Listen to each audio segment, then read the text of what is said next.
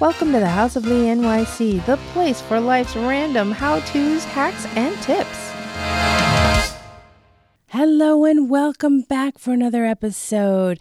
Today I am going to share with you my tip for making your small sink larger without buying another one. Every time I am in my kitchen standing at my sink, I think to myself, I need to share this. I need to share this with someone. And, you know, that's the reason for this show. And I may have touched upon one of the components of this tip before, but I don't think I expanded on it enough. So that is why I bring it to you today. And then I will have a very interesting random thing I ordered on Amazon, which could help you if you live in an apartment building. So stick around for that. But first, please do share the show with at least 2 other people who you think would enjoy hanging out with us and learning some tips, how-tos, DIYs, and random hacks to make life more resourceful. And if you would, please do follow me at House of Lee NYC and reach out via email, lee@houseofleenyc.com or go to the website, houseofleenyc.com, click on the orange memo tab, and leave a voice memo. I'd love to hear from you. Seriously, if you have questions, comments, or an idea for a tip, DIY, hack, or how-to that you'd like to know more about, I'd love to follow up with you. So, basically, you need 2 things for your sink and possibly a third. So here goes.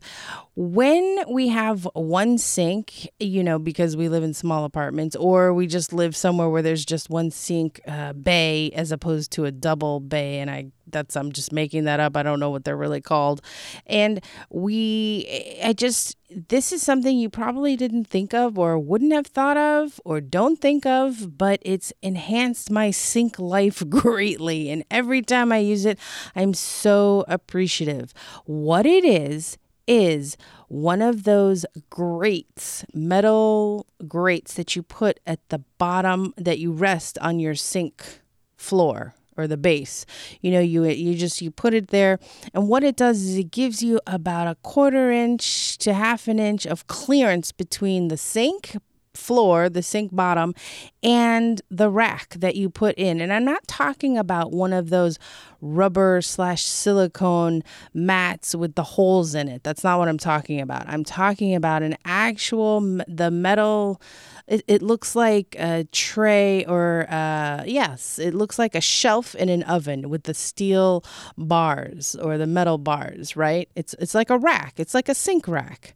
And what it does is it gives you the feeling of roominess. I kid you not. And I'll put a link in the show notes as to where you can get one. But it really does, it gives you a breath of fresh air.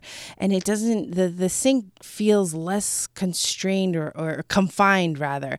And I know it sounds crazy. Just trust me on this, okay? And then the second thing that you need to make your kitchen sink appear or feel bigger is to change the nozzle on the spigot, where the water comes out, the faucet set. So what you want is an aerator, right? You want the attachment that gives you a shower-like trickle with a rotating ball head so that it's more flexible, and so you can guide the water stream in any direction. So I will put another link in the show notes for what I'm talking about. But essentially, it gives you freedom. It gives you movement in the sink. And I know it sounds, Lee, what are you talking about? I'm talking about making your kitchen sink life better. Better. Now, the third optional thing, if you have a spot for it, is to get a water sprayer. You know, it looks like a garden hose nozzle, and it sits next to your faucet hot colds knobs. And some sinks come with a circular metal piece that It sits on your desk, on your sink. And then when you buy that water sprayer nozzle and the hose, a fixture, then that's where it lives. So that's what that round circular piece of metal is, in case you didn't realize. But that is amazing because then you can clean larger items. Say, for example, a Thanksgiving turkey roasting pan, perhaps. And so those are the three things. The third one, of course, is optional, but the two absolute must-haves to creating roominess in your smaller sink is the sink rack and the aerator, the rotating nozzle for your faucet spigot. And let me tell you, those things make life so much easier and make your kitchen seem larger. So now let's move on to what I bought at Amazon. Random stuff Lee ordered from Amazon. So I know you're all dying to know what I bought, right? Listen, I live in a New York City apartment building, and I like to know who's coming up behind me. I just like to know my space. And so it's more of a city living tip, but if this is you, which is someone who likes to know who's behind her at all times, then this is the item for you. I purchased a 2-inch aluminum frame blind spot mirror. It's a 4-pack. I think it was like $8. And the reason I did this is because for years I have been wanting to get one of those safety mirrors and to install it in the top corner which meets the ceiling and the wall. You know what I'm talking about. So that you can see who's behind you. Sometimes you see them in subway stations. Sometimes you see them in the office. It's so you know who's coming around the corner so you don't bump into someone. That's, I guess, why it's called a safety mirror. And so when I finally got around to shopping online for a safety mirror, what I realized is they're huge, 18 inches diameter. Who has room for that? And then I thought, well, I live in a rental building, so I don't want to mess up the walls by installing a mirror, nor do I really want the hassle of it. So then I got to thinking, Lee... And you know what happens when that happens. And so I got to thinking, what could I get that would do the same thing and would be smaller? And then, you know, I used to be a concierge bike coach, you know that. So I was thinking, oh, well, maybe. And, you know, I used to drive a car and a motorcycle. And I thought, what about one of those convex mirrors that help you eliminate or decrease the blind spots when you're biking or driving? And so that's when I got the idea to get these little 2-inch convex mirrors, and they're perfect. So I put one on my apartment door so that, and you have to position it. You have to play with the positioning based on your height and how you normally stand at your door to unlock it.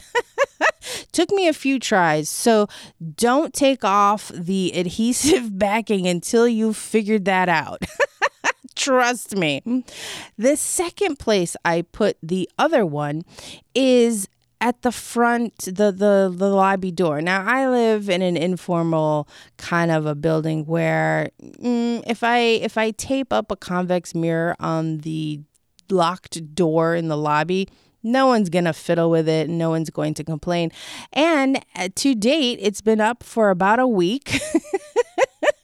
And no one has taken it down or stolen it. Now, the trick to that is to put it on the inside of the door. So, you know, it doesn't look great, but it does the job. And again, you have to play with the positioning so that you can not only unlock your door and your head doesn't get in the way, but so that you can also see who's coming up behind you. Because let's face it, at night when I'm walking the dog, sometimes I'm out later. And just in general, I like to know who's behind me, or if someone is coming up behind me, whether it's a neighbor or would-be bad person. Do you know what I mean? And, you know, I really don't know what this says about my personality, but I thought it was useful. I'm so glad I did this. I can't believe it took me years to actually follow through and order something, but I'm so glad I came up with this solution. So I wanted to share it with you. And if you have used this or you're going to, or I'd love to know your impressions, your thoughts, and what tips you have for apartment living in this regard or this vein or this thinking, you know, please let me know. You can again go to houseofleanyc.com and I'd love to hear from you. Please, you know, feel free to send me a DM on Instagram at houseofleanyc. I'm on Twitter, but not so much, you know. And so thank you so much for tuning in. Please do join my Facebook group if you want to talk tips, hacks, DIYs, and how-tos, or if you just want to hang out a little bit. It is a very small group, and I am in it when there's stuff going on. So if you'd like to get in on that, please do look it up at House of Lee NYC on Facebook. So thank you so much. I know you have many options listening, you know, now that there are more than 1 million shows out there. And just so you know, more than half have pod faded and are no longer current. And I really do appreciate your listening. Thank you so much. Take care, and we'll talk soon. Bye-bye.